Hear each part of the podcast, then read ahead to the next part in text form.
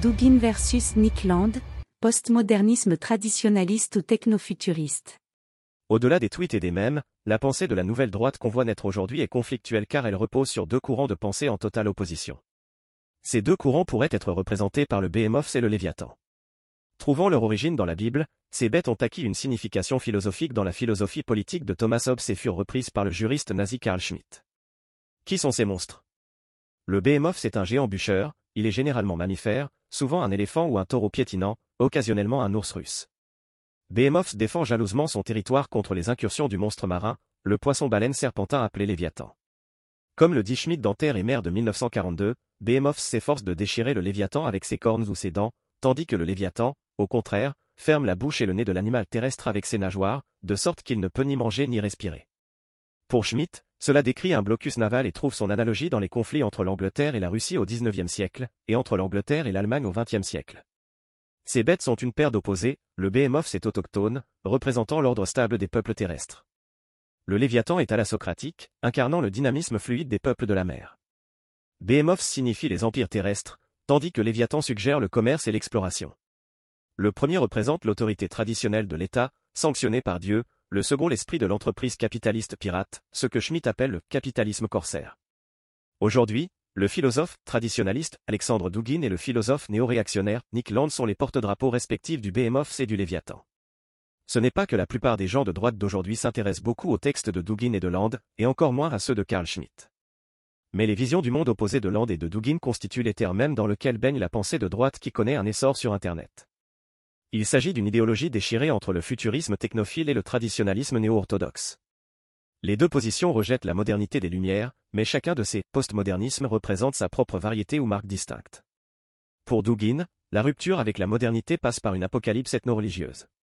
Land imagine que la rupture avec la modernité libérale s'accomplira par l'accélération du techno-capitalisme, qui supplantera l'humanité elle-même. Malgré ces différences, les deux figures rejettent la modernité comme se terminant dans le cauchemar du marxisme culturel. Dans ce premier article, j'aimerais vous présenter la pensée de Dugin que l'on tient pour l'ancien idéologue de Poutine et montrer comment elle a aussi pu avoir, jusqu'à un certain point, une influence sur ce qu'il convient d'appeler l'altrect. L'analyste et stratège, connu pour ses opinions ultranationalistes, est considéré par certains comme le penseur le plus influent de Russie. Dugin fut considéré comme le cerveau de l'annexion de la Crimée par Poutine en 2014. Il a également soutenu il y a plusieurs années que l'intervention militaire dans l'est de l'Ukraine, qu'il appelle Novorossiya, Nouvelle-Russie, était nécessaire pour sauver l'autorité morale de la Russie. Le cerveau de Poutine. Dans une interview de 2017 avec le Daily Beast, Alexandre Dugin a exprimé son indignation face aux frappes impardonnables de missiles Tomahawk sur la Syrie par les États-Unis. Mais s'il a critiqué Trump pour être devenu un néo-confou, Dugin a fait l'éloge de son stratège en chef de l'époque, Steve Bannon, comme étant le dernier espoir de Washington. Il a même affirmé le rôle de Bannon en tant que principal architecte derrière la politique antimondialiste et America First de l'administration, le déni du mondialisme, le rejet de l'hégémonie de l'Amérique, le retour des intérêts religieux et nationaux, sa critique des libéraux et le respect des valeurs traditionnelles. Lors d'une conférence au Vatican en 2014, Bannon a critiqué l'administration Poutine en la qualifiant de kleptocratie. Il a néanmoins montré une appréciation sincère du traditionnalisme de Poutine et de son opposition au terrorisme islamique. L'éloge de Bannon n'a pas été atténué par le fait qu'il savait que le traditionalisme, en tant que théorie, est spécifiquement dérivé des idées de Julius Evola qui ont ensuite métastasé dans le fascisme italien. Bannon a également cité un conseiller anonyme de Poutine qui renvoie aux idées d'Evola. Ce conseiller était Dugin lui-même. La fortune politique de Bannon a décliné, il faisait office de cerveau de Trump. Dugin, cependant, semble être à l'apogée de son influence.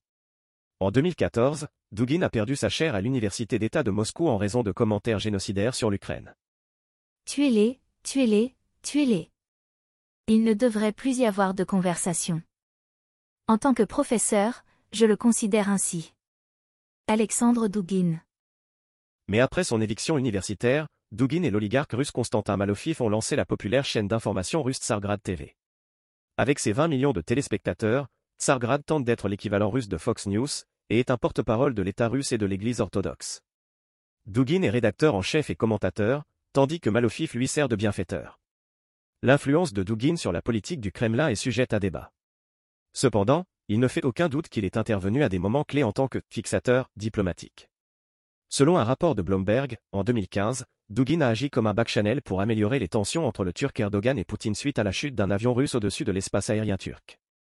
Le principal effet de cette action a été de déjouer les manœuvres du président Obama en Syrie en renforçant le soutien turc au régime d'Assad soutenu par la Russie. Dans l'esprit de Dugin, il ne s'agissait pas seulement d'une question de réel politique, mais de la première étape d'une alliance russo-islamique contre l'Occident libéral. Aujourd'hui, les géopolitiques de Dugin et de Poutine sont essentiellement indissociables. Le traditionalisme de Dugin est une tendance de l'idéologie d'extrême droite, conçue pour la première fois par les penseurs de l'entre-deux-guerres René Guénon et son disciple Julius Evola. Les traditionalistes tirent leur nom de la tradition éponyme, que Marlène Laruelle définit comme un monde stable dans ses principes religieux, philosophiques et sociaux, qui a commencé à disparaître avec l'avènement de la modernité au XVIe siècle.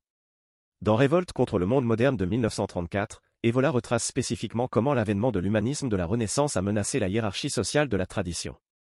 Selon Guénon, toutes les vraies religions participent à cette tradition primordiale aujourd'hui disparue, qui est mieux préservée dans les cultures relativement épargnées par la modernité occidentale, notamment les cultures islamiques. L'enthousiasme de Dugin pour la tradition a commencé très tôt dans sa vie. Bien qu'issu d'une famille de militaires soviétiques, il a vu dans le traditionalisme un moyen d'échapper à l'effondrement progressif du système soviétique. Il a été expulsé de l'Institut d'aviation de Moscou pour possession de littérature traditionnaliste et occulte. Dugin a traduit en samizdat l'impérialisme païen des volats de 1933, qui exhorte le fascisme italien à embrasser l'élitisme païen.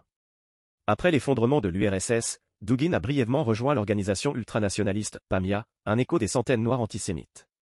Au début des années 90, il se rapproche des cercles nationalistes et eurasistes et fonde l'association Arktogaya. Il s'associe également au parti communiste russe de Gennady Zyuganov, qui mêle nostalgie stalinienne et ultranationalisme. Dugin trouve cette combinaison excentrique, rouge-brun, de communisme et de fascisme sympathique et se rapproche ensuite des cercles traditionalistes d'Europe occidentale, comme la nouvelle droite d'Alain de Benoît. Dugin est ensuite devenu l'un des principaux idéologues du Parti national bolchevique, avant de quitter cette organisation pour devenir conseiller du Parti libéral-démocrate de Vladimir Jirinovski, un autre parti mal nommé, compte tenu de ses positions d'extrême droite. Ce fut son tremplin vers le cercle restreint de Poutine. Après avoir écrit les fondements de la géopolitique, largement lu par les généraux et les étudiants universitaires, Dugin est passé du statut de levier politique à celui d'acteur politique. La doctrine armée de Dugin. Dugin affirme que l'eurasisme est la doctrine armée du traditionalisme. C'est ainsi que les idées traditionalistes se retrouvent dans le domaine des relations internationales. Bien qu'il soit connu pour ses interventions géopolitiques, l'auteur James Ezer explique comment Dugin conçoit les relations internationales comme le miroir d'une bataille mystique et cosmique, une lutte manichéenne entre les forces de la lumière et celles de l'antéchrist. La tradition primordiale était la sagesse originelle des hyperboréens, les habitants supposés d'un continent polaire aujourd'hui submergé, parfois appelé Arctogaya ou Hyperborée. Cette idée est très proche de celle des doctrines ariosophistes, c'est-à-dire suprématistes ariennes, de Guido von List et Jörg von Liebenfeld. La tradition, selon Dugin, est entrée dans notre monde actuel par la diaspora hyperboréenne, ils étaient les maîtres blancs de la civilisation humaine. Le métissage avec les peuples plus primitifs et terriens à la peau sombre du sud tropical a entraîné une dilution de leur stock racial supérieur. Finalement, cela a conduit à l'émergence d'une société non traditionnelle en Occident, les Atlantistes. Le racisme de ce mythe, inspiré de l'entre-deux-guerres, est certainement palpable. La lutte géopolitique entre la Russie et les États-Unis est comprise à travers ce récit métahistorique de géographie sacrée. Dans la cosmologie de Dugin, le monde actuel, observable, ne peut être expliqué par des causes empiriques. Au contraire, les relations internationales ne sont que l'écho d'une guerre spirituelle primordiale, entre les vertueux arctogaïens du Nord et les démoniaques terriens du Sud et de l'Ouest. L'enjeu de ce combat n'est rien moins que le salut de l'humanité, par opposition aux simples ressources ou territoires. La géographie sacrée de Dugin rompt le dualisme entre le monde et le transcendant. D'une part, le Nord, dans cette tradition, fait référence à un continent submergé dont la civilisation n'existe plus. Ces hommes d'Arctogaya, ces maîtres blancs, ne sont pas réductibles aux Européens du Nord ou aux Ariens, tels que les entendaient les racistes scientifiques du XIXe siècle. En effet, Dugin se donne beaucoup de mal pour expliquer que toutes les civilisations ont bénéficié de la présence de maîtres blancs parmi elles, et, ce qui laisse perplexe, que le mot blanc ne fait pas du tout référence à la pigmentation de la peau. Néanmoins, la géographie sacrée implique que l'Arctogaya a été, à un moment donné, un lieu physique, et par conséquent, que le monde actuel a une certaine relation physique avec ce continent disparu. Nous voyons Dugin valoriser constamment le nord polaire et les régions de la Fédération de Russie qui en sont les plus proches, en particulier la Sibérie. Ce n'est pas une coïncidence si l'éditeur de Dugin dans le monde anglophone s'appelle Arctomedia, car le concept mythique d'Arcto, Nord, est au cœur de la construction du mythe de Dugin.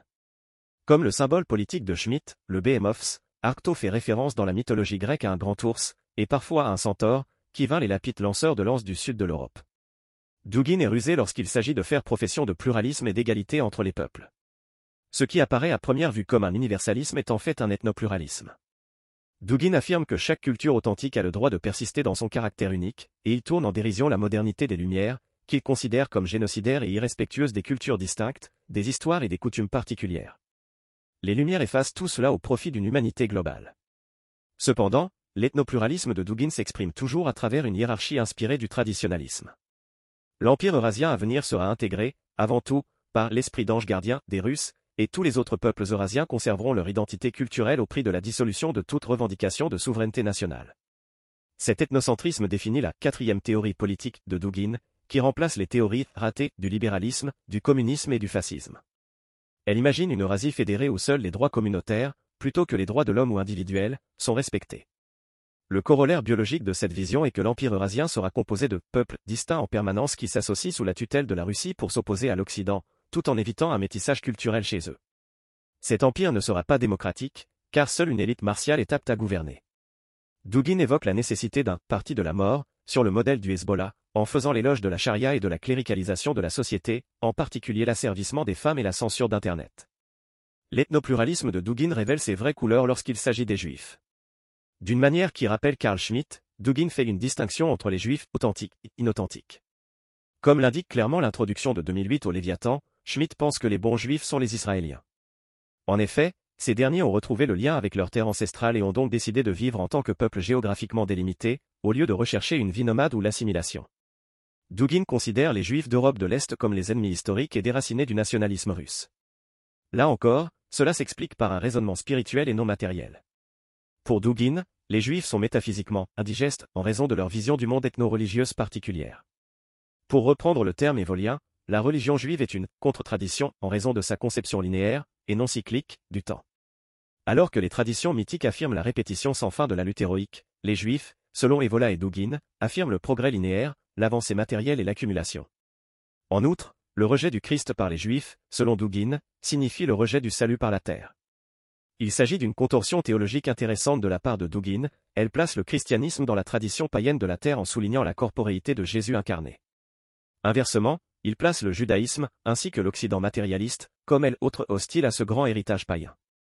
Dugin affirme que l'orthodoxie russe est la plus proche de la tradition, avec sa préservation obstinée du rituel baroque où chaque geste a une signification symbolique. Sans parler de l'accent non humaniste mis sur la fin des temps qui active un nouveau départ. Ainsi, même la critique du judaïsme se termine par un chauvinisme russe orthodoxe. Les déterminations mythiques de Dugin sont explicitement raciales, il oppose l'esprit du judaïsme non seulement au christianisme, mais aussi à l'arien. Il fait écho à Otto Wenninger en dénigrant la mentalité juive comme efféminée et faible, par opposition à l'étau guerrier de l'arien. Les Juifs sont des moralistes esclavagistes, des masochistes, tandis que les Ariens sont aristocratiques et sadiques. Dans ce mythe pervers, l'esprit du judaïsme doit être vaincu par l'arien. La plus haute expression du matérialisme juif est ce que Dugin appelle le néoconservatisme trotskiste aux États-Unis. Le néoconservateur est l'avant-garde politique de l'atlantisme, un système d'hégémonie occidentale et de consumérisme qui domine le monde par le biais des marchés et de la technologie, soutenu par la force. L'Internet est devenu l'outil thalassocratique, par excellence, favorisant l'absence de frontières et remplaçant la réalité par son propre simulacre. Dugin est même allé jusqu'à dire qu'Internet devrait être interdit.